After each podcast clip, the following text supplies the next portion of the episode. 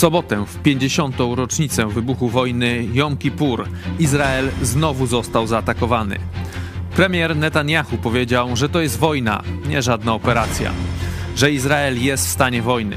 Terroryści Hamasu zadziwiająco łatwo wtargnęli do Izraela ze strefy gazy. Używali motolotni, nurków, ale i zwykłych samochodów. Zniszczyli i przejęli kilka najnowocześniejszych izraelskich czołgów. Zajęli bazę wojskową, ale co najgorsze, wymordowali kilkuset cywili. Tam, gdzie weszli, zabijali wszystkich jak leci kobiety, dzieci, cywili. Porwali też wielu Izraelczyków i wywieźli ich do strefy gazy. Jest też nagranie, gdzie terroryści dekapitują izraelskiego żołnierza. Izrael ogłosił mobilizację, bombarduje terrorystyczne cele w gazie i przystępuje do kontrofensywy. Jaka jest sytuacja obecnie? O to zapytam naszego korespondenta z Izraela. Naszym gościem będzie redaktor Eli Barbur. Zadam też najbardziej nurtujące wszystkich pytanie, jak do tego doszło? Jak Izrael, posiadający najlepszy wywiad na świecie, dał się tak zaskoczyć? Co będzie dalej? Czy grozi nam trzecia wojna światowa? Terroryści porwali też Polaka, Aleksa Dancyga, historyka, wieloletniego pracownika Instytutu Yad Vashem. O jego losy zapytam Jarosława Papisa Rosenbauma, który jako pierwszy poinformował o porwaniu. O wojnę w Izraelu zapytam też kolejnego naszego gościa. Będzie nim generał Jan Reichel, były rektor Wyższej Szkoły Oficerskiej Sił Powietrznych w Dęblinie. Obecnie kandydat do Paktu Senackiego z okręgu 14, czyli północno-zachodniej części województwa lubelskiego. To jest program Idź pod prąd na żywo. Tymoteusz Chojecki, zapraszam.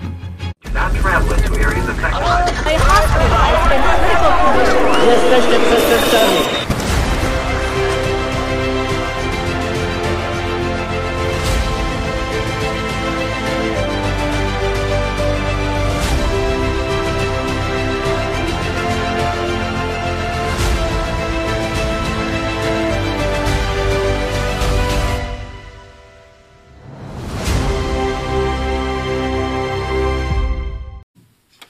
Witam Państwa bardzo serdecznie. Ze mną w studiu pastor Paweł Chojecki. Witam.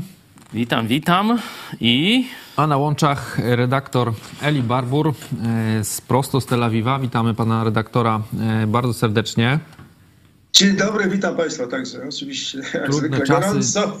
To trudno, gorąco to teraz źle brzmi niestety. Trudne czasy. Panie tak. redaktorze, przekazujemy wyrazy wsparcia od naszej redakcji, współczucia też e, dla Dzięki. całego Izraela. Proszę nam powiedzieć, e, jak obecnie wygląda sytuacja. Pytałem pana przed łączeniem, czy, czy jest bezpiecznie. Pan powiedział, że ma pan schron, no bo rakiety też na ten Tel Awiw e, spadały, ale mówił pan, że są zestrzeliwane, także w Tel Awiwie względnie bezpiecznie. Ale jak wygląda sytuacja na tym południu? E, na południu wojsko Cachal twierdzi, że odzyskał kontrolę nad nad wszystkimi tymi y, przygranicznymi miejscowościami, y, które, do których Hamasowcom udało się wtargnąć. Głównie w pierwszym dniu tej, tego ataku terrorystycznego, także no, dzisiaj to już jest trzeci dzień tej, tej, tej, tej, tej całej awantury wojennej, no wojny.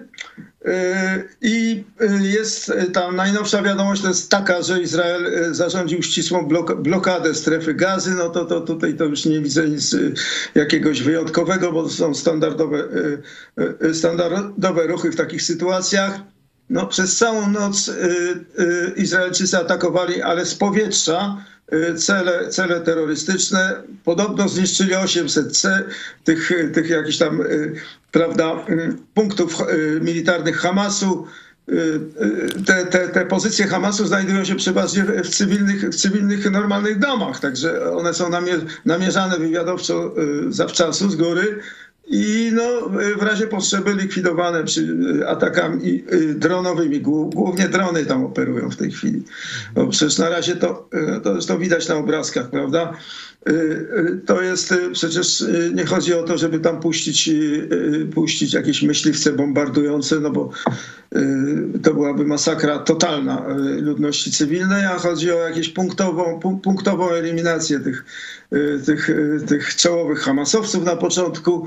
To są standardowe ruchy. To za, za każdym razem, jak, jak, jak jest eskalacja zbrojna z Hamasem, to, to są jakieś takie początki. No, na, na, na wejściu y, są ataki lotnicze. No i tymczasem y, y, trwa właściwie już dobiega końca mobilizacja tysięcy rezerwistów, masowa rzeczywiście. I no, fajną wiadomością z punktu widzenia Izraela jest to, że stawiają się wszyscy. Nie ma tam żadnych wyłomów. Y, którymi straszyło lewactwo y, w minionych, w minionych miesiącach, protestując przeciwko rządowi Netanyahu. Y, wszyscy się elegancko stawiają, no, pobierają sprzęt. To parę dni trwa zawsze ta, ta, ta organizacja, taka wojsko się ogarnia. Trzeba przestrzelać broń, prawda, odebrać też żelazne porcje. To wszystko się to ustawia na nowo to wcale nie jest taka prosta rzecz, jeśli chodzi o rezerwistów, y, y, y, przestawienie się z normalnego życia cywilnego nagle na wojskowe, tym bardziej, że w warunkach wojennych. No ale Izraelczycy mają, mają, mają, są przećwiczeni w tych sprawach od pokoleń. Także z tego, co widzę, idzie gładko, idzie gładko. Ja oczywiście znam te, znam te klimaty, bo też wielokrotnie, wielokrotnie e, przez kilkanaście lat dosłownie służyłem w tej rezerwie Sahalu, także po prostu znam te klimaty e, e, z własnego doświadczenia. I widzę, że to widzę także po tych relacjach, które, które nadchodzą, a są na bieżąco, także w mediach tych społecznościowych, że to przebiega gładko i jest y, i, i armia szykuje się do szerokiej akcji. No, w momencie, kiedy to wszystko się ogarnie, przerzucane są jednocześnie, przerzucany jest cały czas ciężki sprzęt na obrzeża strefy gazy, czołgi, transportery opancerzone, no, działa samojezdne to nie znaczy, że wszystkie, całe, całe to, e, e, wszystkie te siły wejdą od razu do strefy gazy, ale, ale to, jest, to, jest, to się zanosi na bardzo szeroką pacyfikację tego obszaru. E, no i no, z tego, co w tej chwili widać, to potrwa to co najmniej parę tygodni. Niestety. Będą ofiary, będą też ofiary po stronie armii izraelskiej, bo tam jest, tam jest taka sytuacja, że oni są przeważnie okopani głęboko pod ziemią. Mają różne tunele, prawda, operacyjne, y, punkty dowodzenia. To wszystko się znajduje pod ziemią. Mówię o Hamasie i też tej drugiej organizacji mm, islamskiej, y, która się nazywa Dżihad Islamski. Mniejsza od Hamasu, ale dobrze wyszkolona i tak samo jak Hamas dobrze wyposażona w rakiety. Wszystko, wszystko to idzie ze strony irańskiej oczywiście.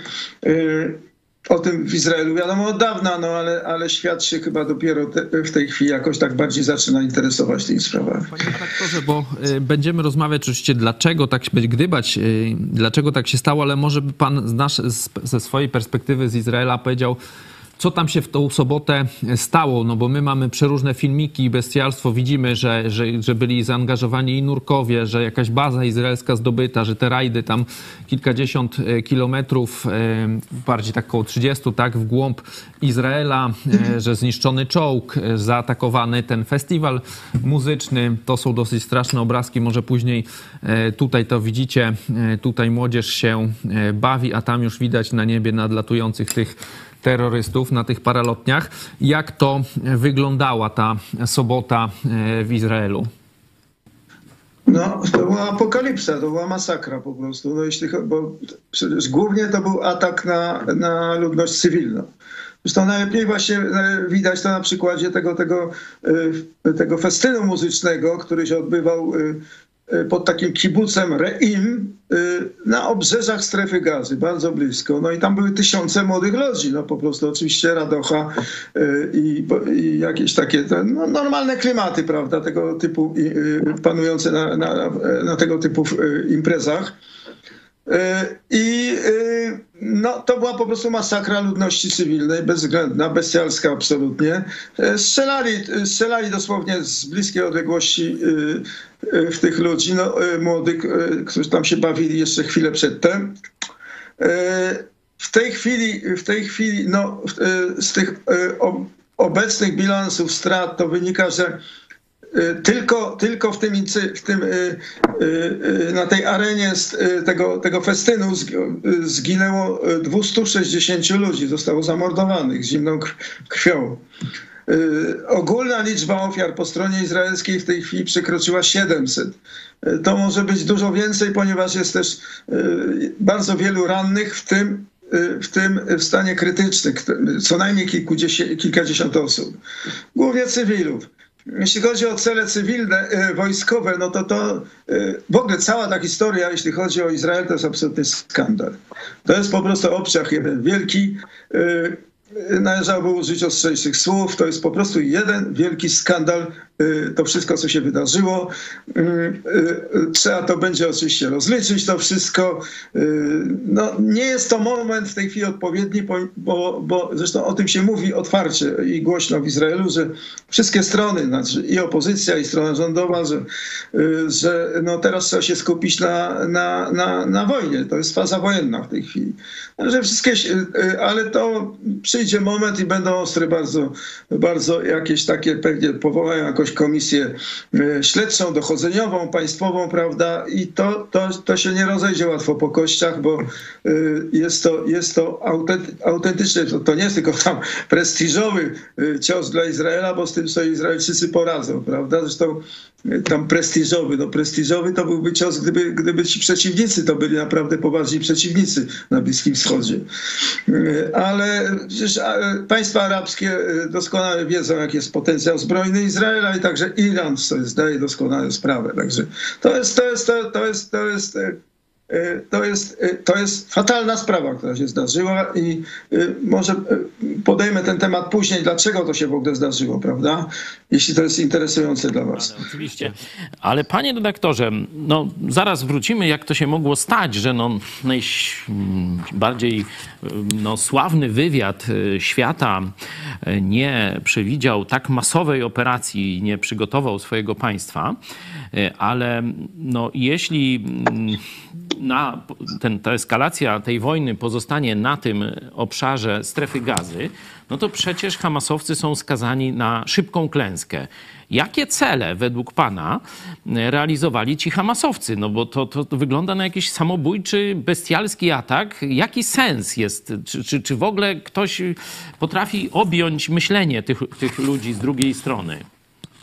Y, można, można, to, można to sobie łatwo wyobrazić w ten sposób, że y, to nie jest akcja Hamasu. Hamas, Hamas jest wykonawcą, jest czarnoroboczym w tym wypadku. Akcja jest, to jest operacja irańska, y, inspirowana z Teheranu, co zresztą Amerykanie w nocy za pośrednictwem dziennika Wall Street Journal, konserwatywnej gazety poważnej amerykańskiej, która oczywiście dostała tą informację od, od, ze źródeł wywiadowczych y, y, w Stanach.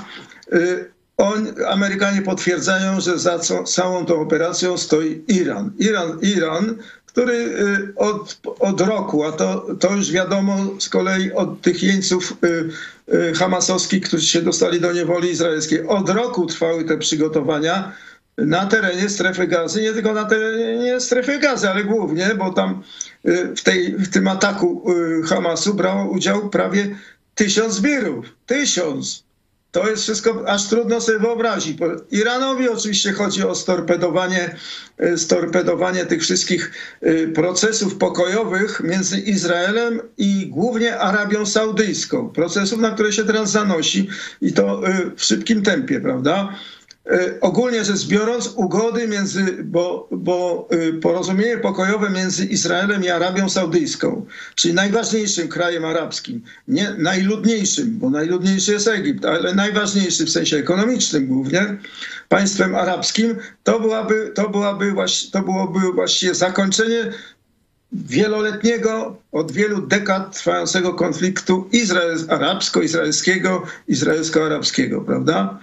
Y, z pominięciem też kwestii palestyńskiej, bo dotychczas na, na przestrzeni minionych dziesięcioleci warunkiem, y, który stawiała ta Arabia Saudyjska, właśnie cały świat arabski, y, uregulowania, uregulowania konfliktu z Izraelem było, było ustanowienie państwa palestyńskie. W tej chwili ten warunek znikł, nie ma go, nie ma go kompletnie, bo Arabowie no i właśnie znowu ta Arabia Saudyjska obawia się głównie Iranu, no i chce się dogadać z Izraelem, żeby stworzyć koalicję antyirańską. To jest ten powód główny y, tej, tej nagłej gotowości arabskiej do, do, do, do dogadania się z Izraelem.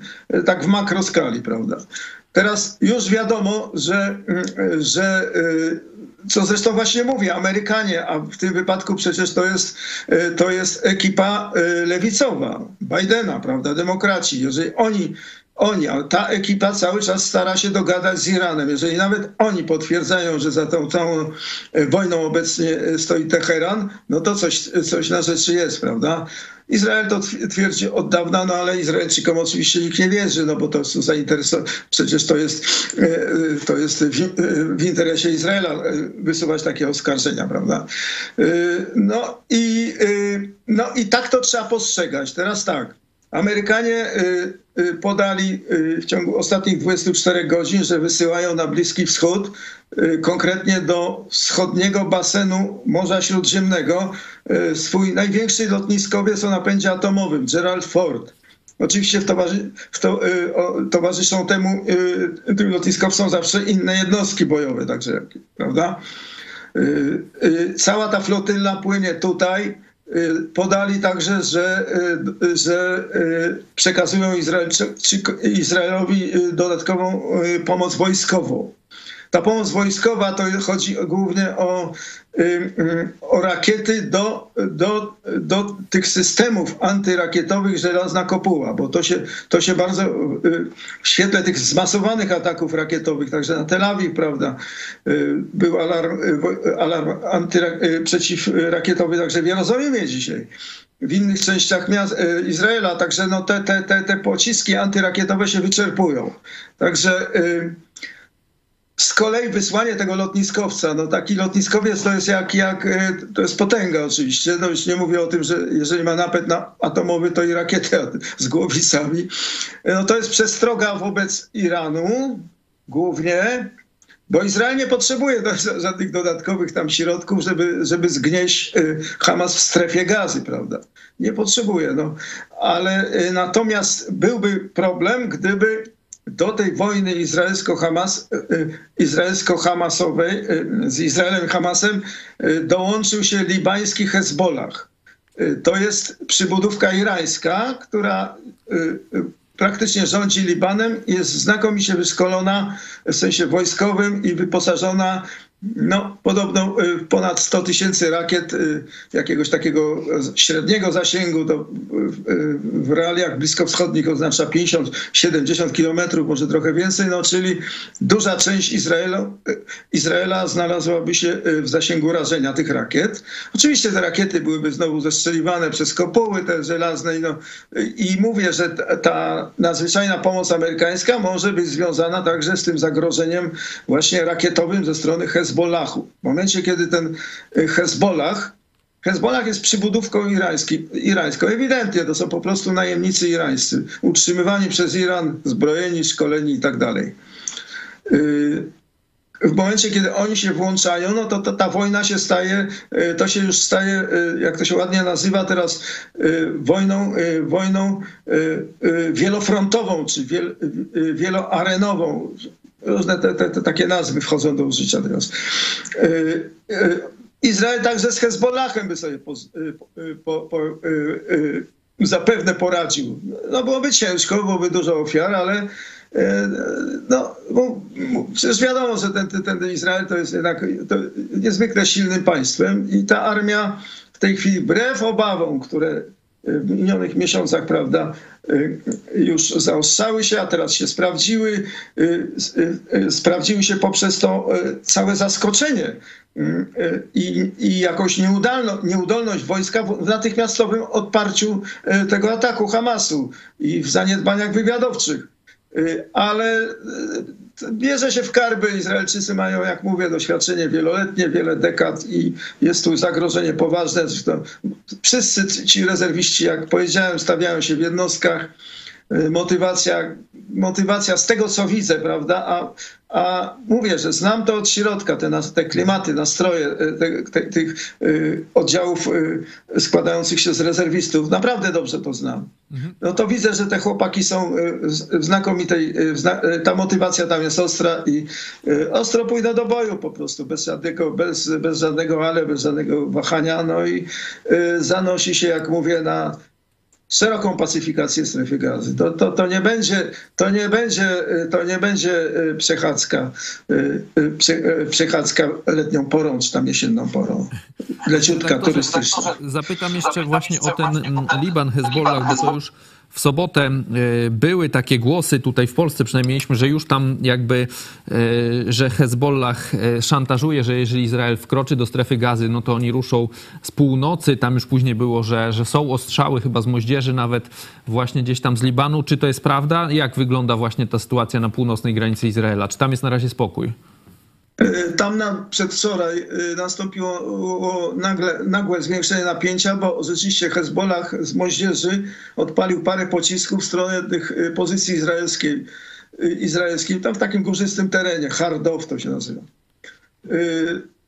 Na granicy, na samej granicy. No Izraelczycy odpowiedzieli jakimś tam ogniem artyleryjskim. No na razie, na razie, na razie się to uspokoiło. No ale taka możliwość istnieje, że oni się włączą aktywnie a jest to poważny przeciwnik. Także, yy, także Cachal, czyli armia izraelska, koncentruje tam wzdłuż północnej granicy z Libanem yy, siły pancerne, artylerię, samojezdne działa, głównie w tej chwili, ale także czołgi. Y, no i, y, i to jest, i tam wzrosło napięcie, ponieważ diabli wiedzą, jak to się rozwinie. No to jest, y, to jest tak, że, że, że na arenie wojennej bywają nieprzewidziane momenty. Nagle, nagle coś się zaczyna, spirala się zaczyna kręcić, y, y, spirala przemocy i, i następuje rozszerzenie, no, właśnie... rozszerzenie działań bojowych, w tym wypadku otwarcie drugiego frontu. Właśnie jeśli chodzi o tę spiralę, chciałem mm, ten temat kontynuować, bo no, nie wydaje mi się, by tak szeroka operacja, jaką Hamasowcy przeprowadzili, była no, operacją szaleńczą, taką, że tylko z nienawiści chcieli zabić ileś set cywilów izraelskich, wiedząc, że zaraz umrą i e, praktycznie strefa gazy przestanie istnieć, że mus muszą być tu wtajemniczeni w jakiś szerszy plan także czy, czy tu nie obawia się pan redaktor, że tu nastąpi jakaś eskalacja? Właśnie no, ten Hezbollah e, to taka oczywistość z północy, mm, ale też imamowie już wiemy, że w samej Jerozolimie nawołują do świętej wojny, do zabijania Żydów. E, czy nie obawia się pan redaktor, że tu nastąpi jakaś większa eskalacja, której mm, no, sobie w tej chwili nie wyobrażamy? No, eskalacja może nastąpić na tej zasadzie, jak już mówiłem, że z Hamasem już jest eskalacja i właściwie ja bym zaryzykował e, twierdzenie, że e, losy Hamasu są przesądzone. E, I dlatego mówię, że to może potrwać kilka dobrych tygodni. No, trzeba było to załatwić już dawno, ponieważ żaden normalny kraj, mówię o normalnych krajach względnie, to pojęcie normalnego kraju też jest względne, ale okej. Okay to, co rozumiemy przez to pojęcie. Nie może sobie pozwolić na to, żeby co pół roku, czy tam co parę miesięcy jakieś dzikusy zaczęły, zaczynały odpalać rakiety na, na, na cywilne cele, na skupiska ludności cywilnej. No i co z tego, no i co z tego że, my, że Izrael e, wyprodukował, opracował, zaprojektował skuteczną broń antyrakietową przeciwko tym, tym pociskom rakietowym y, Palestyńczyków. E, sam fakt, że ludność cywilna jest zagrożona, puste miasta, puste, e, e, konieczność mobilizacji powszechnej. Co to jest powszechna mobilizacja? To jest para, paraliż gospodarczy przecież. Ktoś za to cholera płaci. No to przecież to, to wiadomo, że to, jest, to, to są cholernie kosztowne rzeczy także w sensie psychicznym. Przecież to są dzieci, starsi ludzie, którzy muszą złazić do tych schronów. Trzeba by zobaczyć, jak ludzie sobie łamią nogi starsi, po prostu spada, zbiegając do tych schronów. Schrony są pod ziemią, no, w piwnicach przeważnie, prawda? No, ale to jest po prostu nie, nie, nieprawdopodobna sytuacja. No, ja wiem, że w Polsce w tej chwili y, od, od momentu wybuchu, wybuchu tej wojny, wojny rosyjsko-ukraińskiej, prawda, to łatwiej sobie wyobrażać zagrożenie wojenne, ale wyobraźcie sobie, że y, wyobraźcie sobie Państwo, że zanim jeszcze doszło do tej eskalacji wojennej y, w Ukrainie, sytuację, że nagle jakiś tam dzikusy zaczynają strzelać rakietowi, ostrzeliwać rakietami Lublin, Warszawę, Kraków i tak dalej, prawda? Główne miasta. No a to w Izraelu to główne miasta, nie tylko, nie tylko oczywiście główne miasta, ale także główne miasta. Tel Awiw to jest metropolia półtora, półtora milionowa i tu jest główna, skoncentrowane jest ży, główne życie ekonomiczne, to jest rejon Tel Awiwu. Także to jest, y, to jest, y, to są sytuacje niewyobrażalne normalnie w jakichś tak y, kategoriach normalnego życia na Zachodzie. Trzeba było tą gazę spacyfikować już dawno. Cały czas to jest odwlekane. No i teraz, teraz zdaje się przyszedł ten moment. A oni, jeśli chodzi o tę motywację Hamasu, no oni sobie zdają sprawę właśnie w związku z tymi mm, oznakami, że następuje normalizacja y, między Izraelem i Arabią Saudyjską, czyli szerzej ze światem arabskim, że ich, y, y, że motyw palestyński po prostu stracił na znaczeniu, jest marginalny w tej chwili, bo jak powiedziałem, to się wszystko odbywa nad ich głowami, bez jakichś tam rozwiązań rozwiązań, to się nazywa rozwiązanie dwupaństwowe, czyli utworzenie państwa palestyńskiego obok Izraela i to z takimi granicami, że tam Y, dosłownie paręnaście kilometrów od, od na przykład od głównego lotniska y, izraelskiego, lotniska Ben Guriona byłaby granica y, z tą Palestyną tak zwaną, w cudzysłowie, prawda, obecnie mówię. Jakby ta Palestyna wyglądała, no to byłoby to dokładnie takie same siedlisko terroru islamskiego, jak, jaką jest ta obecna strefa gazy, bo pra, prawdę mówiąc ta strefa gazy to jest już takie mini państewko to się nazywa, że to jest enklawa palestyńska, ale to jest takie mini państewko, prawda? przepraszam, rządzona, rządzone przez, y, y, przez tych y, radykalnych muzułmanów. No a istnieje po prostu, no to chyba najlepiej widać właśnie w tym ataku na, na, na cywilów izraelskich, jeszcze raz przepraszam, e, to strzelanie, e, rozwalanie rozumiem, z odległości pół metra młodych ludzi zupełnie bezbronnych, prawda, w piaskach pustyni, e, na tym festynie muzycznym, to świadczy o tej jakiejś takiej bezdennej nienawiści, nienawiści do nie wiem, czy się słyszymy. Panie redaktorze, no zapytam... i tą sprawę trzeba załatwić. Mhm. Zapytam jeszcze o to podbrzusze, takie już troszeczkę pan mówi, Izraela, ten zachodni brzeg, no bo on to w ogóle siedzi w środku Izraela. Jaka tam jest sytuacja? Czy, yy, czy tam też jest ryzyko, że, że ci Arabowie też zaatakują Izrael, czy tam na razie jest spokój? Tam na razie jest tak? spokój. Tam na razie spokój, bo ich tam spacyfikowali w ostatnich miesiącach. Tam jest taka, e, takie miasto Dżenin, tam był, był szereg operacji antyterrorystycznych, tam tych głównych, głównych, e, głównych, e, głównych dowódców tych, tych, tych bojówek terrorystycznych po prostu zlikwidowało, wojsko zlikwidowało, prawda, tam działały spe, siły specjalne, komandosi. Na razie jest spokój, diabli wiedzą jak to się rozwinie, ale to nie tylko chodzi o ten, o ten, o ten zachód zachodni brzeg, czyli Judeę, Samarię w kategoriach takich historyczno-biblijnych, prawda? Y, bo tam, bo są też, jest też ogromna mniejszość arabska, milionowa mniejszość arabska w samym Izraelu. To nie ma nic wspólnego z, tymi Palestyńczykami, prawda, na, y, y, w tej autonomii palestyńskiej na zachodnim brzegu i, z, i w strefie gazy. To jest mniejszość arabska, są tak zwani Arabowie izraelscy, prawda?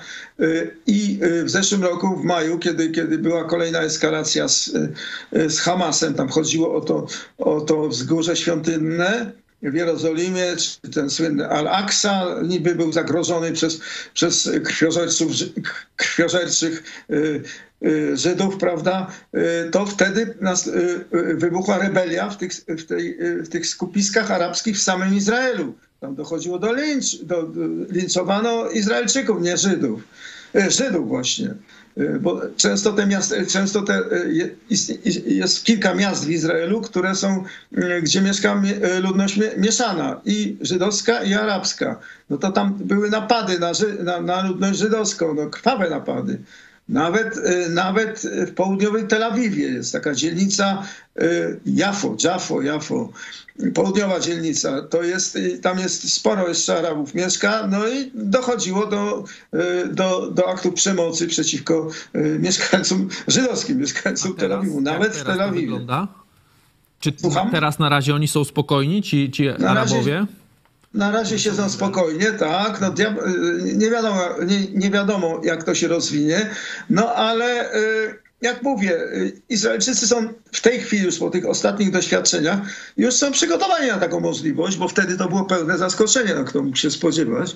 Tak samo jak, jak teraz teoretycznie nikt się nie spodziewał tego ataku Hamasu, no bo to jest, to jest, to jest, to była, to była no nie wiem, no kompletnie zlekceważone zagrożenie od strefy, strefy gazy i naprawdę y, tutaj no niestety, niestety y, to trzeba będzie bardzo, jak mówię, poważnie rozliczyć tą, tą historię, bo tu nie ulega wątpliwości, że y, zadziało, zadziałało tu pewne, niepewne, ogromne rozprzężenie w armii, w szeregach Cahalu i także jak widać służb, y, służb y, wywiadowczych, chodzi konkretnie o służby Shin Bet, y, zwane tutaj szabakiem. Ten Shin Bet to są, nie myli z Mossadem, prawda?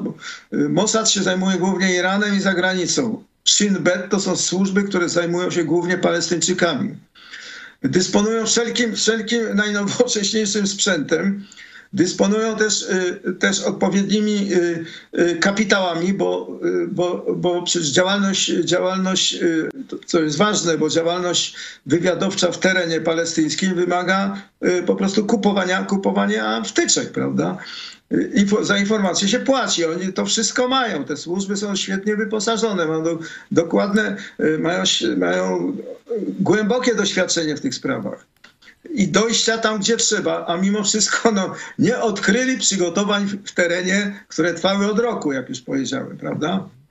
Do, tych, do tej akcji. To ogrodzenie graniczne, słynne, wyposażone w różne bajery elektryczne, do tego przecież latają satelity izraelskie, tam drony cały czas elektronika, no, rozbuchane to wszystko do, do rozmiarów jakichś takich ich maksymalnych i to przy, nie wykryli, nie wykryli tych przygotowań tej, do tej akcji, do tego ataku terrorystycznego. No, coś niebywałego zupełnie.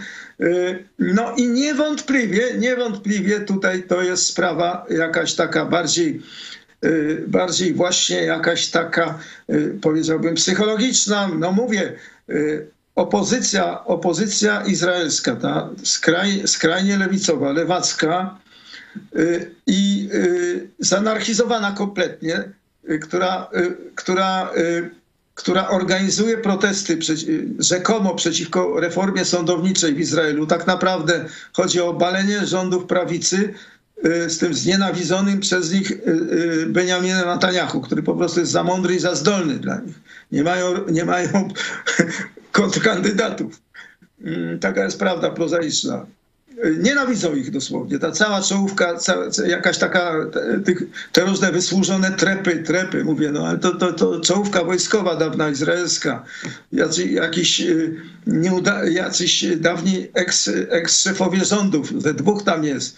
Y, oni po prostu tego Netanyahu nienawidzą, no to hejtują go totalnie zupełnie. I pod pretekstem y, prote protestów przeciwko rzekomemu naruszeniu tam zasad demokracji z tą reformą sądowniczą, co jest oczywiście zwykłym bullshitem, y, oni nawoływali do buntu w wojsku, no, do, do, y, wzywali, inicjowali bunt, e, e, sprzeciwy, protesty wśród rezerwistów. Rezerwiści się nie zgłaszali do służby, powoływani na, e, na jakieś tam rutynowe ćwiczenia, nie stawiali się w jednostkach.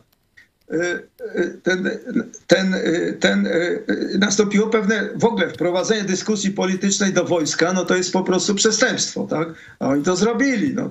W ramach tych swoich działań dywersyjnych, rozłamowych. To są rozłamowcy, ewidentnie rozłamowcy, no E, no i trzeba to będzie rozliczyć bardzo twardo, bardzo ostro. To znaczy być może nie obejdzie się bez procesów sądowych i wyroków, wyroków więzienia.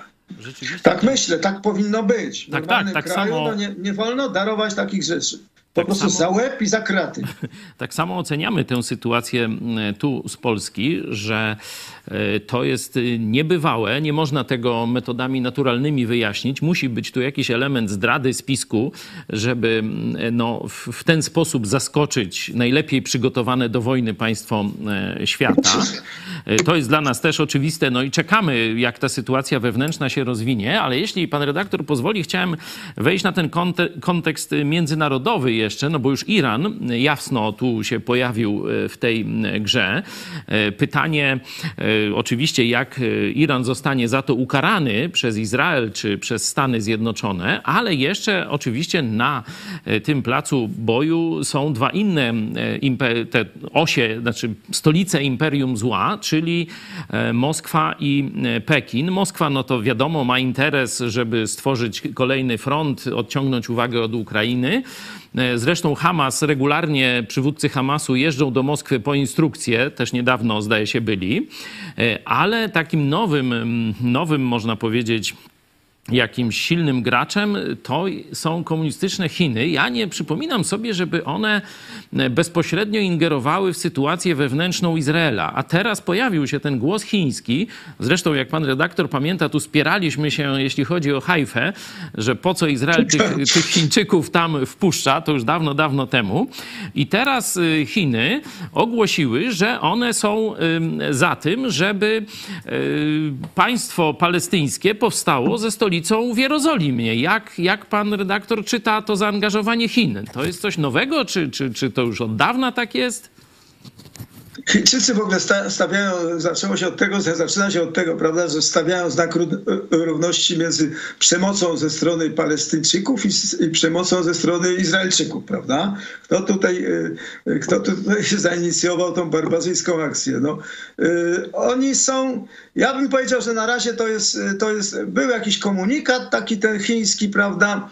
Oni się, oni są, oni na razie są ostrożni.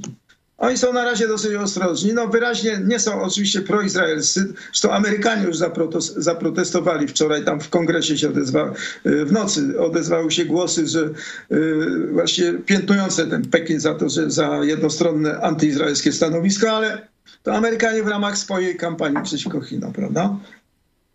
Zobaczmy. E, to, to za, Chińczycy chyba nie są zainteresowani w, e, e, jakąś eskalacją zbrojną w skali, w skali tej regionalnej, bo oni mają tutaj swoje szeroko rozgałęzione interesy ekonomiczne i to nie, może nie tyle w Izraelu, bo w Izraelu to oni się głównie budownictwem zajmują. Tam w porcie tam mają jedno nabrzeże, nabrzeże, nabrzeże portowe w Hajfie, ale tutaj pół Tel Awiwu zbudowali teraz chyba z 50 wieżowców. To wszystko są chińskie firmy niby, niby, niby, z, niby z Singapuru, prawda, ale łatwo z gołym okiem widać na dźwigach jest napis coś Mao, coś. No nawet, nawet to jest niepoważne zupełnie, ale to oczywiście to są firmy związane z Pekinem. Ale oni tu budują ostro i nawet się sprawdzają, bo w Polsce się nie sprawdzili przy budowie tych autostrad i tak dalej, ale to jakoś ostro zajwaniają tutaj za przeproszeniem. E, no i e, nie wiem, ja w tej chwili, w tej chwili to jest głównie, główna, to samo zresztą z Rosją, bo z Rosją są e, no, skomplikowane stosunki Izraela z Rosją może przypomnę, polega, sprowadzają się do tego, że Izrael nie chce, żeby Rosjanie się wtrącali do takiej, to się nazywa wojna między wojnami, albo cicha wojna, którą Izrael prowadzi z Iranem na terenie upadłej Syrii. Tam Rosjanie ciągle, choć wycofali dużą część swoich sił y, na arenę ukraińską, bo muszą, ale niemniej ciągle mają tam zmasowaną taką, może już nie zmasowaną, ale obecność y, wojskową w tej upadłej Syrii, a Izraelczycy nieustannie od już prawie 10 lat atakują, co no nie ma prawie tygodnia, czy tam no, jakoś tak, y, y, atakują cele naziemne irańskie, w tej Syrii. Te cele naziem, naziemne to są, y, to są bojówki najemnicze, y, najemnicze, które y, działają z ramienia, z ramienia Iranu w Syrii, a chodzi o saczenie, o skrzydlenie Izraela, także od strony tej upadłej Syrii, tam od strony wzgórz Golan. No to jest strategiczne zagrożenie dla Izraela, gdyby Iran rzeczywiście usadowił się, usadowił się w tej Syrii. Y, y, biorąc, zważywszy, że już jest mocno usadowiony od strony tej całkowicie północnej, czyli od Libanu, bo tam ma ten swój Hezbollah. Mm, także sytuacja taka jak w Libanie, gdyby się powtórzyła w Syrii, no byłaby bardzo niebezpieczna dla Izraela i to byłoby zagrożenie już nie taktyczne, tylko strategiczne jak najbardziej. Czyli Izraelczycy co, y, co raz dokonują tam ataków lotniczo-rakietowych, bo raz to są, to są myśliwce bombardujące, a innym razem znów po prostu rakiety, rakiety ziemia-ziemia albo powietrze-ziemia odpalane na te różne mm, koncentracje tych najemników w Syrii, a, a także na transporty broni, no bo oni, broń jest transportowana z Iranu irańskimi samolotami na różne lotniska wojskowe, wojskowe Asada w Syrii. Y, no i te, transporty są rozwalane po prostu przez, y, y, w ramach tych kolejnych ataków izraelskich. To jest ta cicha wojna, czy tam wojna między wojnami. Tak? Ta nomenklatura wojskowa tutaj. Panie rektorze, ja dzisiaj gościłem generała Reichela, to jest były rektor szkoły Orląt w Dęblinie. Zapytałem całość naszej rozmowy, zobaczycie wkrótce na naszym kanale. Zapytałem go, no wiadomo, o wojnę, to co się stało w sobotę w Izraelu. Zobaczmy teraz, jak on odpowiada, bo on też właśnie wskazuje Rosję i Turcję jako zainteresowanych tym tematem. Wydaje nam się, że to jest taki region odległy od, od Polski w porównaniu do tego, co się dzieje, e, co się dzieje w czasie konfliktu na, na Ukrainie. Ale, ale to jest sytuacja bardzo niepokojąca z tego względu, że prawdopodobny czas tego wydarzenia i okoliczności są bezpośrednio związane z tym, co się dzieje na, na Ukrainie. E, wiemy o tym, że Palestyńczycy byli kilkakrotnie w Moskwie e, i prawdopodobnie sugestia takiego rozegrania tej sytuacji właśnie płynęła stamtąd. Być może, być może oczywiście pośrednikiem jest, jest, y, jest Iran, ale, ale to nie zmienia y, y, tej kwestii, że, mm, że to, jest, to są zdarzenia powiązane ze sobą. Dlaczego? E, dlatego, że Rosjanie przede wszystkim chcą odwrócić uwagę od tego, co się dzieje e, w Ukrainie. E, chcą osłabić nieco pomoc, która płynie ze Stanów Zjednoczonych i z Europy Zachodniej, przede wszystkim do, do Ukrainy, ale takim najważniejszym celem Rosji, która chce go osiągnąć od samego początku mm, konfliktu, to jest rozbicie jedności Zachodu, czyli państw Unii Europejskiej i Stanów Zjednoczonych. I mamy tego przykłady już bodajże wczoraj. Prezydent Turcji e, zapowiedział oficjalnie, że problem państwa mm, Izrael i, i ewentualnego e, państwa palestyńskiego może być rozwiązany tylko i wyłącznie wówczas, kiedy to niepodległe państwo palestyńskie powstanie. Więc to jest nieco inna narracja niż, niż aktualna narracja tych wszystkich państw europejskich i Stanów Zjednoczonych. Oczywiście nie zabieram tutaj prawa do, do posiadania własnego państwa e, narodowi palestyńskiemu, ale stanowisko Turcji jest e, o tyle być może dziwne, że Turcy mają własne problemy, chociażby z Kurdami. Tak? Narodowość kurdyjska, największa narodowość świata bez własnej państwowości. I, i, i tutaj widać, że Rosjanom y, troszeczkę się udaje y, wprowadzić ferment między państwami członkowskimi NATO. No i niestety, niestety uważam, że takie, takie podejście tych państw unijnych i natowskich, jak, jak niestety Węgry i Polska też temu sprzyja. Możemy przeanalizować ostatnie miesiące, a w zasadzie ostatni rok, e, kiedy to w Izraelu dochodziło do próby ograniczenia jak gdyby swobód obywatelskich poprzez e, te zapisy zmiany w konstytucji do, dotyczące, dotyczące sądownictwa. I prawdopodobnie wywiad izraelski skupił się przede wszystkim na tej sytuacji wewnętrznej, mhm. pomijając to, co się dzieje, dzieje, dzieje wokół. No mamy ten e, Turcję, głos o Turcji, Moskwie.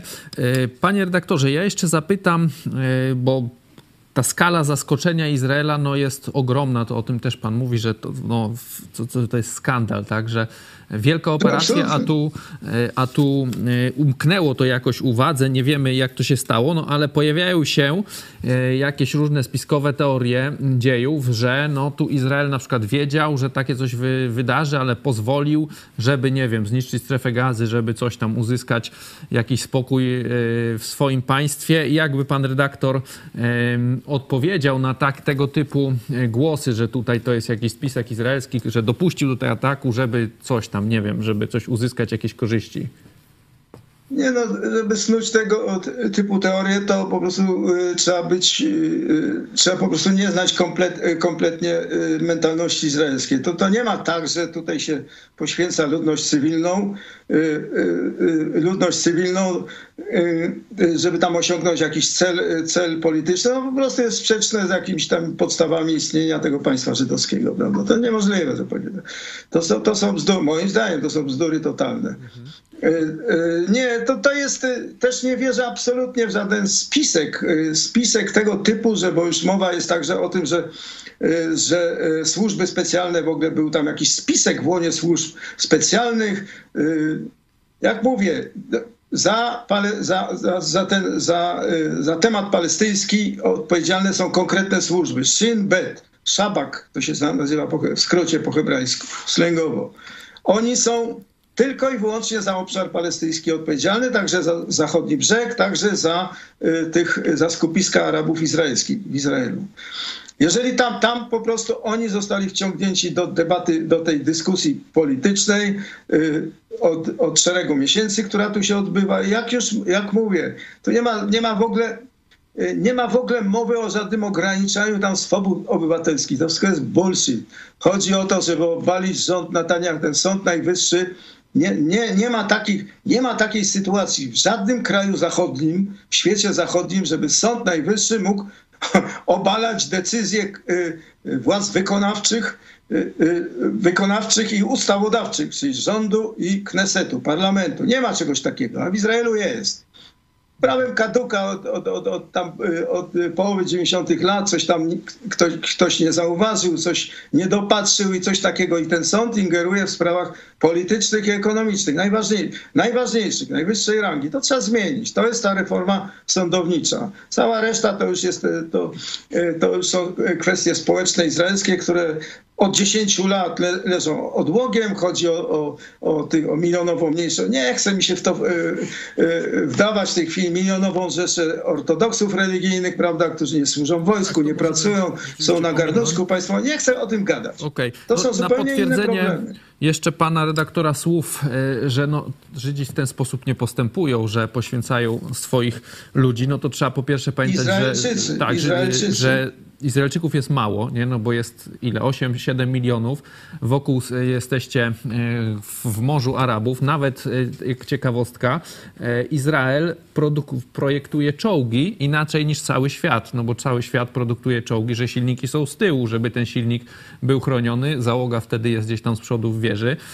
A te izraelskie czołgi Merkawa są tak zrobione, wydaje mi się, że to są jedyne na świecie w, tym, w tej konstrukcji, że mają no silniki tak. z przodu, żeby ten silnik jeszcze dodatkowo dodatkowo załogę chronił. Ten, ten, czyli ten czołg tam warty miliony jest mniej warty dla e, Izraela niż tam, nie wiem, trzech czy czterech załogantów, już teraz nie pamiętam, także rzeczywiście, a tutaj mamy ile?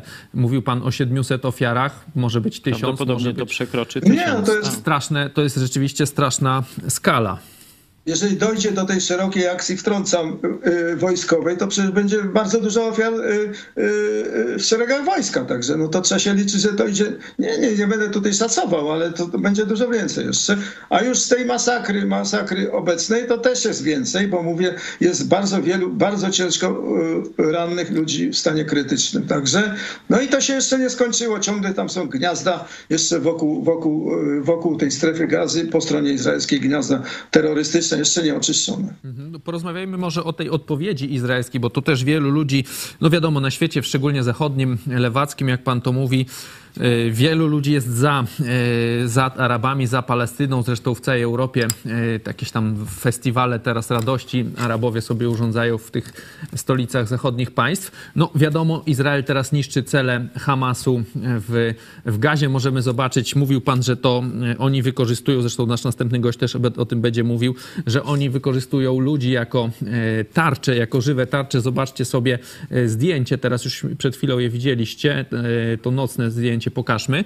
To jest e, zdjęcie, jak Izrael trafił w skład amunicji, bo widać, że tak wybuchają, wybucha amunicja składowana. Zobaczcie, że ten skład amunicji Hamasu normalnie wśród bloków e, gdzieś tam, czyli tam normalnie żyją ludzie, ci Arabowie gdzieś tam w gazie. Oni są jako żywe tarcze Nasz następny gość mówi, że e, główna siedziba Hamasu e, w strefie gazy znajduje się pod jednym ze szpitali z kolei w strefie gazy. No i też e, Izrael nie może tego zniszczyć, nie narażając się na, na setki ofiar. No ale teraz będą w mediach przedstawiać, no okej, okay, Hamas tu zły, terroryści, ale oni musieli, a Izrael teraz będzie niszczył budynki, burzył prawdopodobnie, no jak, jak już, już burzy, tak, te różne cele w gazie, na pewno będą ginąć cywile, jak wejdą jeszcze wojska lądowe, te straty będą jeszcze większe. No, wielu ludzi z kolei mówi, że no, Izrael ma do tego prawo, no bo został bestialsko zaatakowany. Jak pan myśli, jak to będzie PR-owo, PR-owo czy powiedzmy, no, jeśli, no że tak powiem... Jeśli chodzi będzie, o poparcie dla Izraela, jak tak, to się jak to się rozegra w Europie, bo na pewno teraz Arabowie będą pokazywać zdjęcia, nie wiem, cywili, którzy zginęli gdzieś tam w gazie, burzone budynki e, i jak to się będzie na Zachodzie odbywało. No, dokładnie tak samo jak w przeszłości, jak znam życie, bo dokładnie na, na, e, e, w minionych już dekadach w tej chwili, za każdym razem jak Izrael zaczyna odreagowywać, to na początku są wyrazy solidarności. I teraz rzeczywiście właściwie wszystkie państwa zachodnie normalne względnie, y, w tej chwili wyrażają solidarność z Izraelem i to na, i to na, y, na poziomie przywódców tych państw, prawda?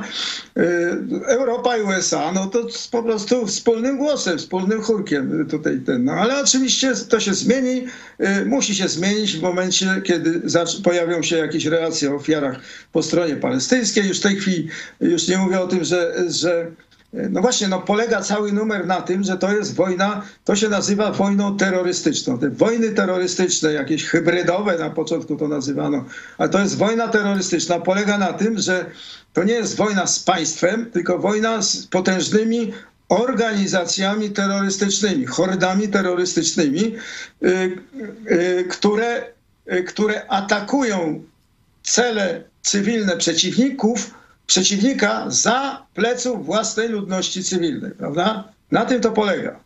Nawet y, widziałem na Twitterze, ta, że ostrzał, ostrzał moździerzowy był prowadzony ze szkoły. A to w Hezbollah, w Hezbollah chyba z Libanu. Normalnie tak. ze szkoły strzelał y, właśnie tam tymi, tymi moździerzami, o czym mówiliśmy wcześniej. W południowym Libanie, gdzie, gdzie Hezbollah ma swoje pozycje, tam y, gdzie jest właściwie, to, to jest bastion Hezbollahu, w południowym Libanie, który granicy z północnym Izraelem, wszystkie właściwie pozycje, pozycje Hezbollahu, y, a chodzi głównie o wyrzutnie rakietowe, y, są, są zlokalizowane w, y, w prywatnych domach, w piwnicach, tam między, na podwórkach, w obejściach, prawda, bo to są wioski, tam jest około, około czter, ponad 400 wiosek różnych małych, mniejszych miasteczek.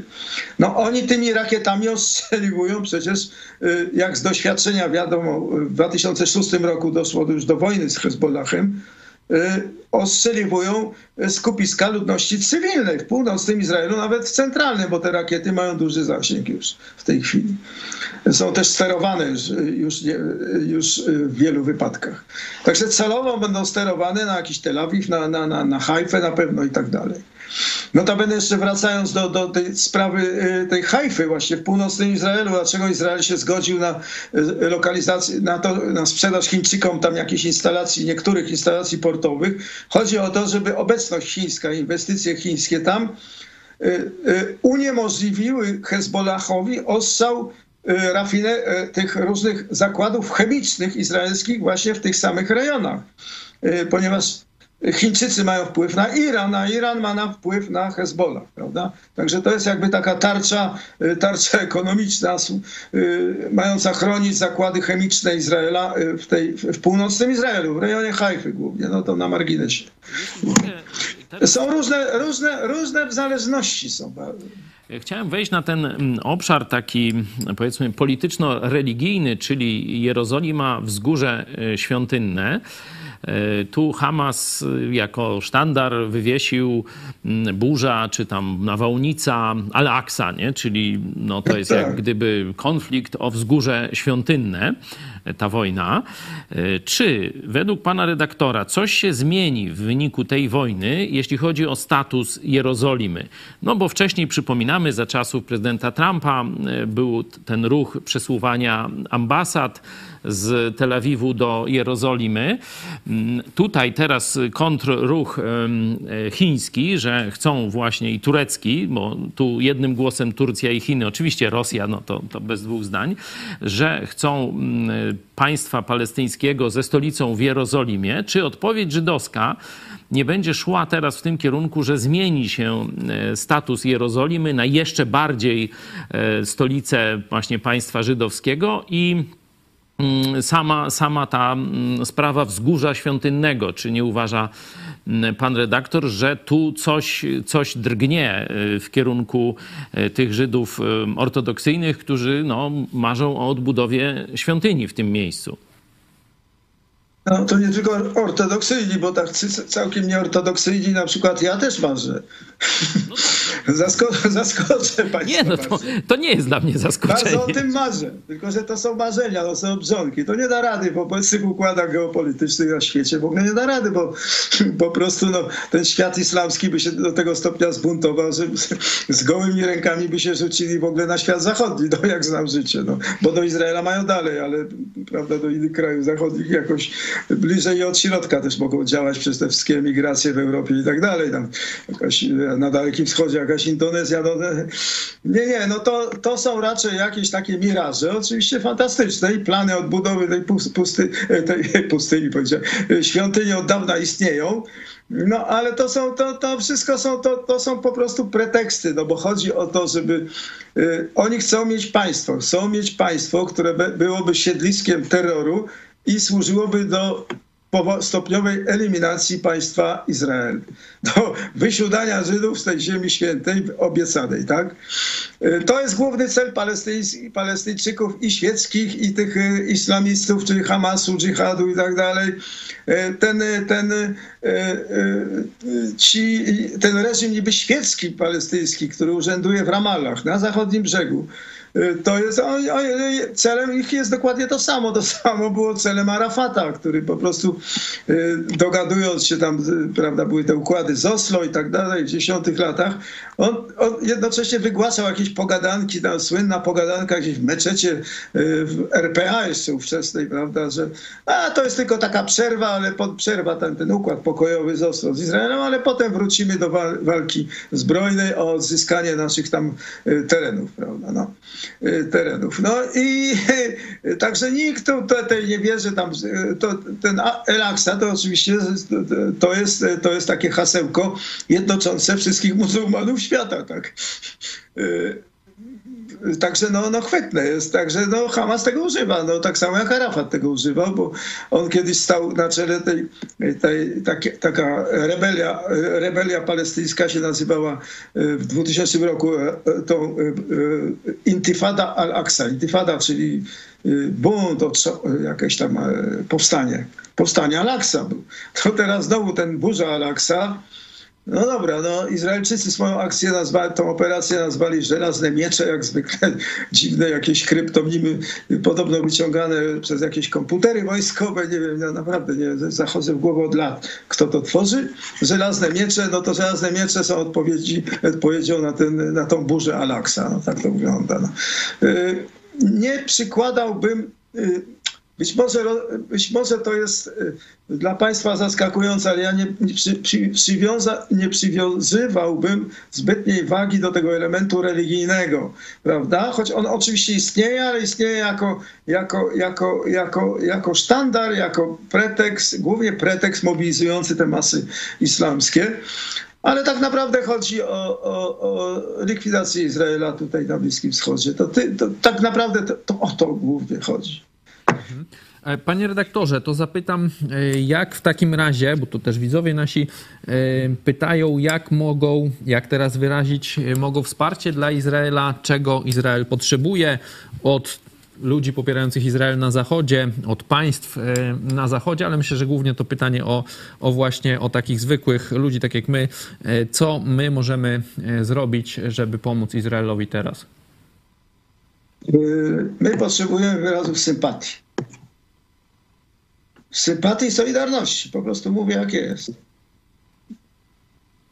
Bo w sensie materiałowym to sobie e, dobrze radzimy. Mamy te, w razie czego jeszcze jakieś tam dostawy uzupełniające e, ze Stanów. Chodzi nam o polityczne poparcie, a także, ale to nie tylko, poparcie zwykłych ludzi jest cholernie ważne po prostu, bo to tworzy, tworzy atmosferę i to tworzy też e, jakiś taki klimat, który wpływa też na, na, na, na, na, na rządy poszczególnych krajów prawda? Bo te rządy na razie, jak powiedziałem, są, y, trzymają sztamę z Izraelem, ale w każdej chwili, jeżeli tam się, y, tam się pojawią jakieś jatki w tej gazie, a się pojawią, ze względów, o których już mówiliśmy, y, także będą, y, trzeba pamiętać o tych różnych masach migranckich w Europie Zachodniej głównie, prawda, które będą się awanturować na ulicach. Już się zaczęły, prawda, jakieś tam, tam jakieś tam marsze, coś, te, te protesty, prawda, no to, to, to, to nastawienie tych rządów, które w tej chwili, ja mówię o głównych rządach zachodnich, prawda, to są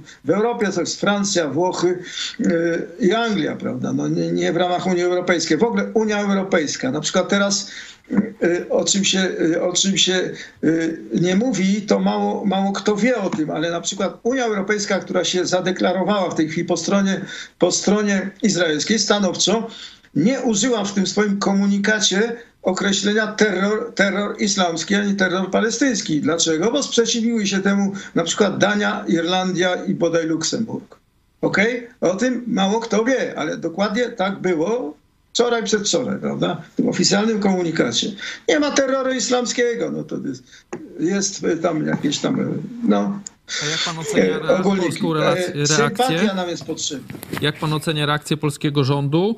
E, były takie komunikaty współczucia, teraz jest akcja e, ewakuacji Polaków z Izraela, tam zdaje się 2000 e, Polaków czeka na ewakuację, latają samoloty. Jak pan ocenia reakcję polskiego rządu?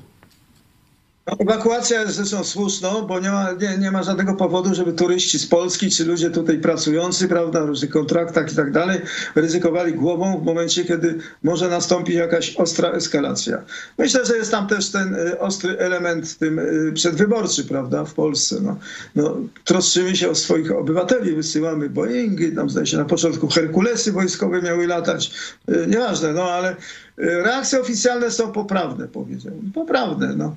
Nie ma w tej chwili żadnych jakichś zażyłych stosunków między Polską i Izraelem. Izraelem niestety z, z wiadomych względów, prawda, w ostatnich latach tam nieporozumienia ale są jak najbardziej poprawne idą po linii, idą, idą po linii, yy, idą po linii te, właśnie tej ogólnoeuropejskiej w tej chwili. Zresztą no, no trudno popierać tych, tych, tych, tych, tych, yy, tych bandziorów palestyńskich w momencie, kiedy jesteśmy świadkami te, tego typu, yy, tego typu napaści, prawda?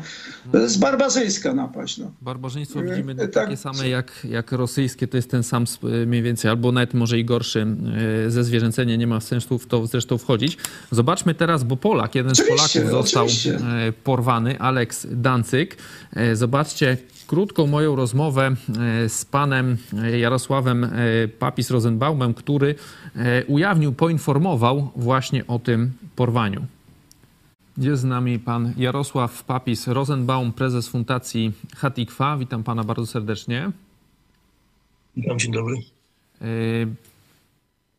Po, po, raz pierwszy, pan chyba jako pierwszy poinformował o porwaniu Polaka Aleksa Dancyga. E, on jest historykiem, wieloletnim pracownikiem Instytutu Yad Vashem, tak jak wyczytałem. Proszę powiedzieć, jak doszło do tego porwania, jak się pan o tym dowiedział? E, od znajomych e, w Izraelu, że Alex jest w tej grupie, która została z kibucu mm, Nir porwana. Później te informacje zostały potwierdzone, więc już mieliśmy pewność, że tak się stało. Czy wiemy, że, że żyje? Że, co, co wiemy o, teraz o sytuacji obecnej? No niestety nic nie wiemy, bo bo nie ma żadnych informacji. Hamas na razie nie, nie, nie, nie przekazał informacji. Okej, okay, a jak zareagowały polskie władze? Czy coś, miał pan jakiś kontakt? Y, nie wiem, czy ta sprawa jest, jest jakoś procedowana przez państwo polskie? Mm, nie mam pojęcia. Mhm. A czego pan... mhm. Ze mną się nikt nie kontaktował. Nie słyszałem, żeby się kontaktował ktoś z bliskimi Aleksa. Więc nie wiem. Natomiast jest to już wiedza tak powszechna, że myślę, że polskie władze o tym wiedzą. Rozumiem. Aleks ma podwójne obywatelstwo, jest Izraelczykiem, ma też paszport polski. Mhm. A może pan nam coś więcej powiedzieć o tej sytuacji? E, właśnie dzisiaj będę pytał redaktora z Tel Awiwu, ale e, pan od znajomych, jaka tam jest teraz sytuacja w Izraelu wśród tych cywili, e, którzy gdzieś tam na tej granicy ze strefą gazy żyją? Co tam się obecnie dzieje? Sytuacja jest e, dramatyczna. No, ludzie z, z granic ze strefy gazy e, generalnie e, jechali, wyjeżdżają. E, jest tam w tej chwili wojsko. E, zresztą trwa od wczoraj e, już dosyć zmasowany atak, odpowiedź Izraela na to, co się stało. Natomiast Izrael pozostaje cały czas w szoku. Cały czas ludzie zadają sobie pytania, jak to się stało. Dlaczego do tego doszło? To chyba pierwszy raz w historii Izraela taka sytuacja miała miejsce. Mhm. Proszę powiedzieć troszeczkę może więcej, jeśli pan wie o tym ataku na ten e, kibuc, jak blisko to jest e, granicy ze strefą gazy, jak e, on był, nie był obroniony, czy tam były jakieś walki, czy po prostu to było wzięte z zaskoczenia? Kibuc jest przy granicy blisko, więc cała strefa południa jest, tego, jest, jest ciągłym, w ciągłym zagrożeniu. Tam były jednostki wojskowe rozmieszczone, natomiast e, słyszałem, że jedna z tych jednostek została niedawno przeniesiona w inny region e, potencjalnego zagrożenia w Izraelu e, i, i chyba gdzieś tam jakaś taka luka powstała. Natomiast, natomiast no, zaskoczenie było pełne. Ludność cywilna E, została zaatakowana e, z pełnego zaskoczenia. Zresztą zostały zaskoczone też jednostki izraelskie, które patrolowały ten region. Atak Hamasu był, e, był, był nadzwyczaj dokładnie przygotowany. Więc, więc, więc i opór ze strony ludności cywilnej Izraela, czy z tych kibuców, czy z tych miejsc, które zostały zaatakowane, tak jak E, młodzież z festiwalu e, muzyki, który odbywał się również blisko, e, gdzie zostało tam wymordowanych ponad 250-260 niewinnych młodych ludzi. No przerażające. No wchodzili, wchodzili, wchodzili, mordercy wchodzili, wchodzili jak w masło. Coś strasznego. Straszne są te obrazki rzeczywiście, e, szczególnie z tego festiwalu, jak ludzie tańczą, a tam już nadlatują e, te paralot, motolotnie, e, ale no wszystkich nurtuje to pytanie, jak, jak doszło do tego zaskoczenia. No Izrael przecież najlepszy wywiad na świecie, Mossad tak się zwykło o tym myśleć. Jak pan, no wiadomo, to nie jest, to nie, nie, nie odpowiemy sobie dzisiaj na pytanie, ale jak pan sobie to tłumaczy, jak doszło do takiego zaskoczenia Izraela? Myślę, że gdybym wiedział, to byłbym ministrem obrony Izraela. Okay. Ale, ale, ale, ale na pewno będzie po tych wielu pytaniach, które zadają sobie od y, pierwszych minut, pierwszych godzin ataku Hamasu, wszyscy w Izraelu, e, to, to, to, to, to, to myślę, że ktoś na to pytanie będzie musiał odpowiedzieć. Zobaczymy tylko, e, czy to będzie odpowiedź, która będzie mm, satysfakcjonowała Izraelczyków, Żydów, czy nie. E, sytuacja trochę, trochę dla mnie jest podobna, trochę z okresu sprzed blisko 50 lat. Blisko 50 lat temu, równo blisko 50 lat temu mm, wybuchła wojna Jom Kippur. Wtedy Izrael został zaatakowany przez kraje zewnętrzne, Egipt, Syrię. I wywiad też izraelski donosił o ruchach wojsk e, tych państw blisko granicy Izraela. Donosił o przygotowaniach wojennych. I armia izraelska wtedy, chyba tak jak i dziś, zlekceważyła te ostrzeżenia. Słyszeli, słyszeli wtedy Izraelczycy, e, że e, od wojskowych, że nie mamy się czego obawiać, że są to takie, e, takie, takie straszenia, takie, takie, jakbyśmy powiedzieli lakonicznie, strachy na lachy, co okazało się no, fatalne w skutkach. Wtedy Golda Meir zapłaciła swoim stanowiskiem, została pozbawiona później stanowisko premiera Izraela po tych wydarzeniach. E, chociaż była do tego momentu osobą, e, która miała bardzo dobrą pozycję w Izraelu. Zapłaciła głową, politycznie głową zapłaciła za to, co się stało. Wydaje mi się, że Netanyahu również za to zapłaci. E, że to, że co się dzisiaj wydarzyło w Izraelu, e, e, nie znajdzie odpowiedzi tak łatwo. Takiej, takiej odpowiedzi, którzy no, mimo wszystko mi się to w głowie nie mieści i jakoś nie, nie znajduje wytłumaczenia, dlaczego tak się mogło stać. Dlaczego tak bardzo zlekceważono również sygnały płynące z okolic Hamasu albo bezpośrednio z Hamasu.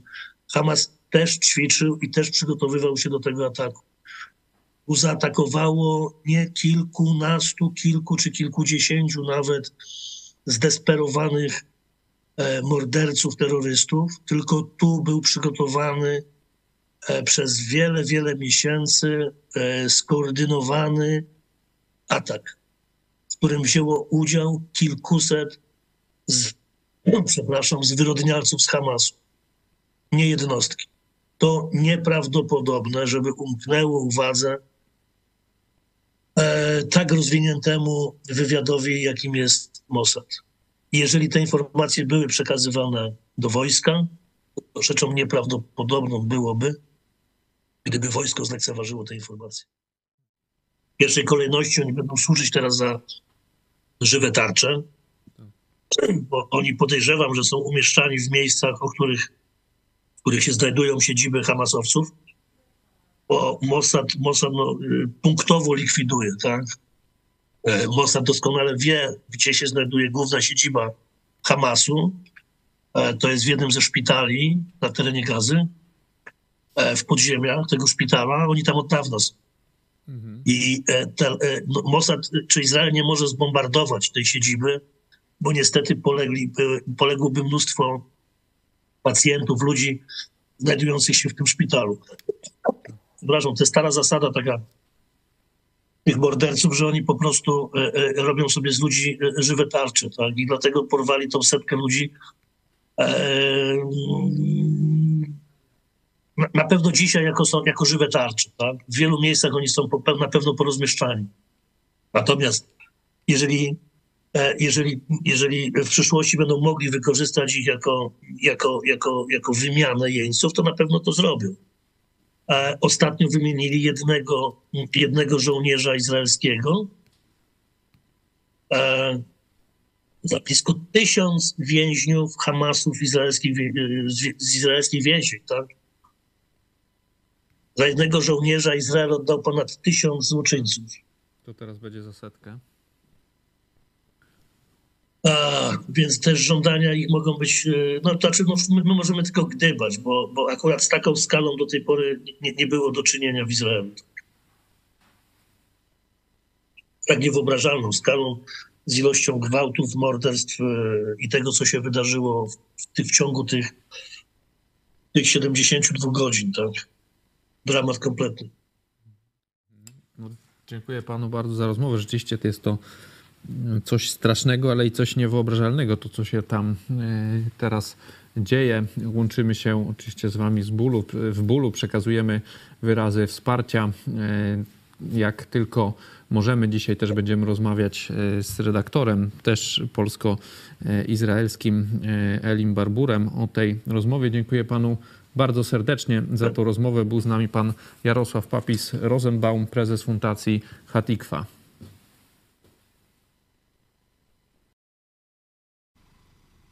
Panie redaktorze, e, wiem, że pan znał, zna, mam miejmy nadzieję, że zna e, pana e, Aleksa. Co pan nam może o nim więcej powiedzieć? Aleks to jest fajny facet, przede wszystkim jako człowiek. Jest, jest, jest, jest kapitalnym człowiekiem. No o niewielu ludziach można tak naprawdę powiedzieć. Ja go poznałem na różnych imprezach, jeszcze gdy chyba na gdzieś tam pierwszej dekadzie lat 2000 jeszcze Y, wtedy stosunki y, polsko-izraelskie znakomicie się układało, było pełno różnych jakichś takich wspólnych tutaj imprez organizowanych przez polską ambasadę w Tel Awiwie. W każdym razie, a potem ja byłem wówczas korespondentem sieci RMF, RMFFM w Izraelu i jako, jako, jako korespondent zrobiłem z nim wywiad, nawet nagrałem z nim wywiad, pamiętam, y, o kartoflach, proszę Państwa, o kartoflach, bo Aleks, y, który mieszka w kibucu przygranicznym, przygranicznym, który dosłownie, dosłownie przytyka do strefy gazy, on był odpowiedzialny tam za, za, za plantację ziemniaczków. I okazało się, że on te ziemniaczki to e, chce sprzedawać do Polski, czy nawet już zaczął sprzedawać. W każdym razie zaczął także sprzedawać do Anglii. Także, no jak, mówię, jak już powiedziałem, no, e, śnieg wciskany z Eskimosom, prawda? No było to bardzo fajne. E, no, no, głównie rozmawialiśmy o ziemniaczkach, bo to się zawsze toczyło, toczyło gdzieś tam już tam po paru, po paru toastach, prawda? Łagodnie mówiąc. A w każdym razie zrobiłem z nim wywiad i no, ten facet, wielokrotnie rozmawialiśmy też na tematy polityczne. No, tutaj żeśmy się różnili, ponieważ on jest lewicowy, ja jestem absolutnie antylewicowy, ale to dogadywaliśmy się. No i mam nadzieję, no bo co ja, co ja mogę powiedzieć, no mam nadzieję, że ten facet żyje, że żyje, przede wszystkim, że żyje. No jakoś go tam, jakoś go tam pewnie w końcu wymienią, jeżeli żyje. No. I, I, nie zginie w najbliższych dniach jako, ta, jako żywa tarcza, no, mówiąc drastycznie, prawda. No. Mm, to jest, to jest, mówię w czasie teraźniejszym, to jest wielki przyjaciel Polski. Mhm. Miejmy nadzieję, no tak. że rzeczywiście rzeczywiście przeżyje e, tą niewolę. Panie redaktorze, zapytam o tą przyszłość, bo to w tym wywiadzie, który odsłuchaliśmy, e, było poruszone. Przysła, przyszłość Benjamina Netanyahu. Pan jest jego wielkim zwolennikiem, czy wielkim, no nie wiem, e, mówi pan, że go pan popiera. Jak to będzie? No bo rzeczywiście skandal wielki. Netanyahu dopiero rządzi od, nie wiem, ilu, kilku miesięcy, tak? Z powrotem, tak? W tym tak. nowym rozdaniu. Także no, ciężko go tam czynić całkowicie odpowiedzialnym za to, co się wydarzyło, no ale no, jest premierem i akurat akurat to się teraz wydarzyło. Jak pan myśli, jaka będzie jego dalsza przyszłość? Tu chodzi o to, żeby ten Netanyahu się utrzymał przede wszystkim. Ja tam nie jestem zwolennikiem, ja jestem centroprawicowcem z, z przekonań, prawda. Jako centroprawicowiec jestem bardzo zainteresowany układem pokojowym między Izraelem i Arabią Saudyjską, a on jest głównym w tej chwili animatorem tego porozumienia, prawda. Także byłoby fajnie. Mówiłem już o, czym, o tym dlaczego, bo to jest koniec konfliktu izraelsko-arabskiego w makroskali, trwającego od tam ponad 70 lat. Y, to byłby koniec. Y, także y, mm, nie sądzę, żeby. Oczywiście, że w tej chwili już lewactwo usiłuje zwalić na niego winę, no bo jak żeby inaczej, no to jest przecież to, to są środowiska totalnie zakłamane, wycyskały to od komuchów. To są przecież to jakieś sieroty po komunie, to całe to lewactwo jest, jest zdegenerowane, sorry, ale dokładnie tak jest i, i zwalanie w tej chwili winy na tego Bibiego za to, co się stało, a co oni sami sprawili, bo mówię, że nawoływali do buntu w wojsku, y, w siłach specjalnych, no może nie w, Mo, y, nie w Mossadzie, jak mój przedmówca szanowny powiedział, ale właśnie, bo y, Mossad zajmuje się w ogóle innymi problemami, nie palestyńskimi. Ale w Shin Bet, także w wywiadzie wojskowym, to się nazywa, ten wywiad to się nazywa Aman, bo psim obowiązkiem tego wywiadu wojskowego było, było wykrycie na czas tych, tych wszystkich przygotowań do, tego, do, te, do, do tej napaści, prawda? Psim obowiązkiem. Dokładnie jak tego Shin Bet służb, y, y, to się nazywa kontrwywiadu, prawda, odpowiedzialnego za sprawy palestyńskie. No, nie dokonali tego, nie, nie sądzę, żeby to był spisek, żeby celowo tego nie dokonali, ale nie sprawdzili się kompletnie, no bo nastąpiło rozprzężenie rozprzężenie w siłach zbrojnych i w służbach specjalnych spowodowane przez protesty tego wściekłego lewactwa, usiłującego utrącić demokratycznie w listopadzie minionego roku wybrany rząd, prawicowy rząd Netanyahu, prawicową koalicję Netanyahu, mającą zdecydowaną większość w narodzie izraelskim. Co potwierdzone zostało wynikiem tych wyborów. Prawda? Także to jest, to, taka, jest, taka jest moc sprawcza tego obecnego, obecnego obecnego obciachu, totalnego obciachu z tymi służbami. No jak to możliwe, że wojsko w ogóle tam, tam nie było żadnych jednostek, tam pan powiedział, przedmówca powiedział, że tam jakieś jednostki wojskowe, nie było żadnych jednostek wojskowych, pojedyncze jakieś tam posterunki, z których pewnie trzy czwarte pojechała sobie na, jest okres świąteczny, był szabat też, prawda, pojechały, pojechali sobie żołnierze na przepustki. Nikogo tam nie było. Ten jeden czołg osławiony, który ciągle tam pokazują, wałkują tam w różnych mediach, tam spalony, to był jakiś jeden uszkodzony czołg pozostawiony w terenie. No, Merkawa, nowoczesny czołg, no ale pozostawiony, pewnie z awarią techniczną pozostawiony na poświętach, bo w Izraelu też jest tak to pojęcie po świętach, żeby go ściągnąć stamtąd do, do warsztatów. No. No, e, Oni go tam sobie zniszczyli, zdobyli, podpalili i celebrują. No, są filmiki, jak zdobyli też czołg w bazie, prawda? E, no, ja widziałem filmik, jak stoi Merkawa chyba obok tym z BWP-em, tym izraelskim w bazie też e, zdobyte. Panie redaktorze, zapytam jeszcze tu o polskie wątki, no bo wiadomo, kampania wyborcza. No to, to mogło być, być trzy tych, tych czołgów. Krzysztof Bosak e, napisał, wiadomo, jeden z liderów Konfederacji, napisał, to nie jest nasza wojna, Izrael nie jest naszym sojusznikiem, musimy się kierować interesem Polaków, a nie dyspozycjami z obcych ambasad, jak e, w Polsce, wiadomo, no, no ten, te nuty antysemickie łatwo poruszać i wielu teraz polityków gdzieś tam właśnie z tej konfederacji będzie w tą stronę e, iść. Jakby pan e, powiedział, dlaczego to do Polaków, dlaczego Polacy powinni wspierać Izrael w tym konflikcie, dlaczego to jest, czy nie jest nasza sprawa? Nie mogę się oprzeć pokusie, żeby nie powiedzieć, że ta cała konfederacja to są przygłupy oczywiście, ale to na marginesie. Polska jest częścią za, y, y, obozu zachodniego, świata zachodniego. Jako Zachód powinna, jako część integralna, jeżeli Polska ma być częścią świata zachodniego, to po, powinna bronić po prostu jedynej oazy za demokracji na Bliskim Wschodzie. To, to, to, to y, przeciwko zagrożeniu terrorystycznemu ze strony czynników islamskich. I to jest no, no, notabene, e, to, to, może być, to może być nawet pewna korzyść, korzyść, no, brzmi trochę makabrycznie w tej chwili, ale korzyść, którą świat zachodni odniesie e, z tego obecnego konfliktu, no bo wszyscy e, oczy świata skierowane są w tej chwili. Słychać mnie, czy przerwało? Tak, tak, Oczy świata skierowane są ze zrozumiałych względów na arenę ukraińską. I nagle od, od, od trzech dni już konkretnie, w tej chwili głównym tematem światowym stał właśnie napaść y, islamskiej hordy na, na y, cywilnych mieszkańców demokratycznego kraju, jedynego tutaj w całym tym regionie geopolitycznym, geostrategicznym.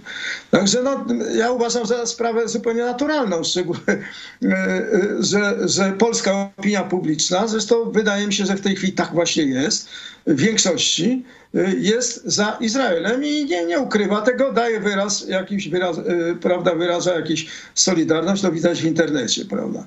Y, ja jak daję jakieś, jakieś y, newsy w internecie, tam gdzieś na jakimś Twitterze, czyli Xie obecnym, to, to, to, to widzę tam masę, masę ludzi, którzy po prostu odbierają to pozytywnie i zdarza się czasem tu i ówdzie jakiś jeden wredny wpis prawda? Ale to absolutnie mniejszość, w mniejszości i ta większość zadziobu, zadziobuje dosłownie tych, tych e, pro, e, pro te, tych autorów tych antyizraelskich jakichś tam wypowiedzi, prawda? No to, to mówię na skromnym swoim przykładzie, prawda? Także myślę, no to jest chyba zrozumiałe, no na temat Konfederacji powiedziałem, no nie łopy i tyle, no.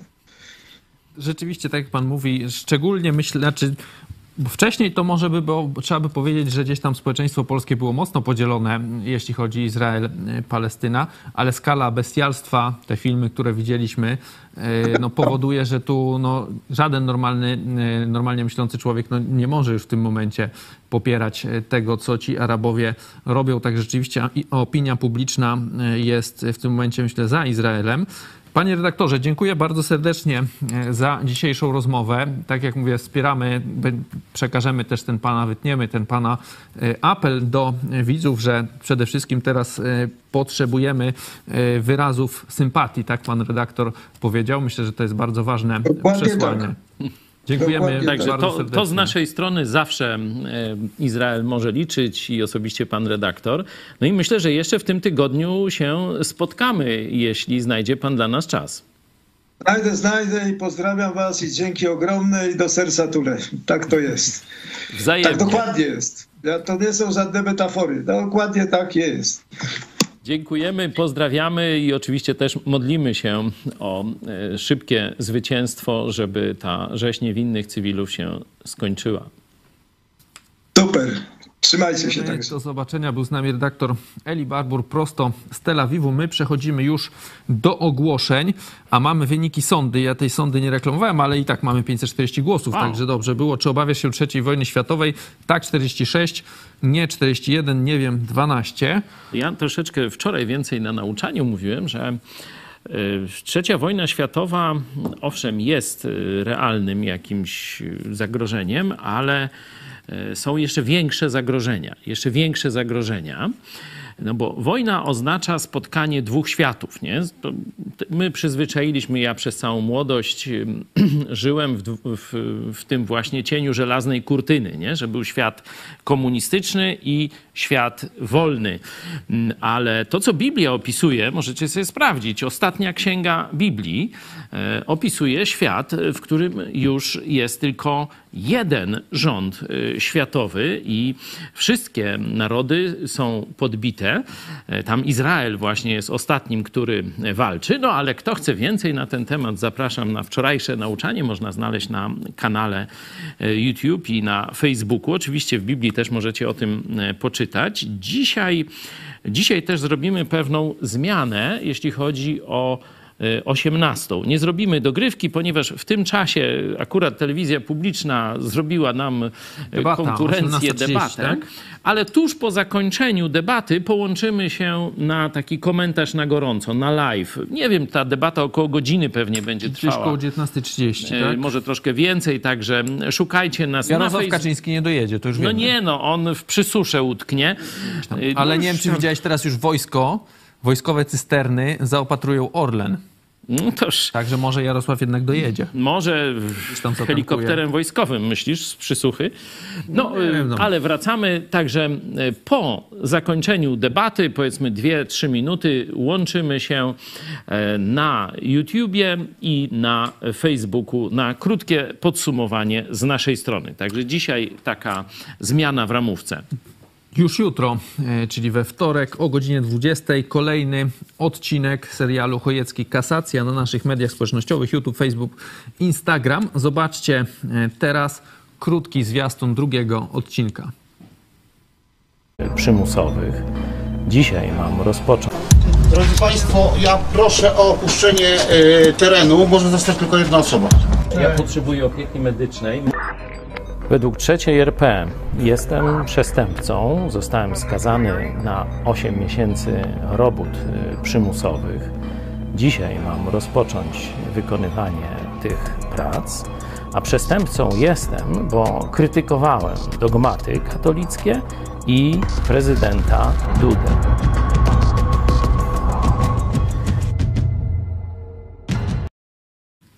Czyli jutro 20. E, patrzcie nasze media społecznościowe. Chojecki Kasacja, drugi odcinek.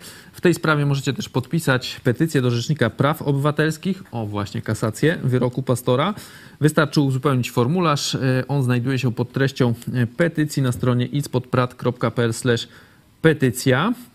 E, zachęcamy też do zrobienia sobie zdjęcia z podpisem, e, właśnie, że podpisaliście tą petycję, wrzucenia na swój profil lub, lub e, relacje i dostarczenie nam na nasze media społecznościowe. Polecamy też aplikację czy, hashtag czytam Biblię, w której znajdujecie, ona jest normalnie na telefony, można sobie ją ściągnąć, czy na Apple Store, czy na Play sklepie, wszystko jedno, tam znajdziecie różne plany czy, codzienne czytania Biblii. E, Bardzo polecamy tą aplikację. E, Co jeszcze z ogłoszeń? Kontakt telefoniczny, oczywiście zobaczymy, e, zobaczcie teraz planszę, możecie do nas dzwonić. Przypominamy także o wsparciu telewizji Idź Pod Prąd. Co miesiąc mamy taki cel, żeby wspierało nas tysiąc osób, tysiąc gitar, tak to nazywamy. Możecie nas wesprzeć wchodząc na stronę itspodprat.pl wsparcie albo na patronite.pl itspodprat. My się będziemy już z wami e, żegnać, ale jeszcze chwila, właśnie za, zaraz zobaczycie sondę z kolei z Lublina, co ludzie, jakie były e, relacje Lublinian na wojnę, pierwsze uczucie na wybuch wojny w Izraelu, także to za chwilę my się z wami żegnamy. Ze mną był pastor Paweł Chojecki, dziękuję. Dziękuję Tobie i Państwu. Dziękujemy Państwu za uwagę i do zobaczenia.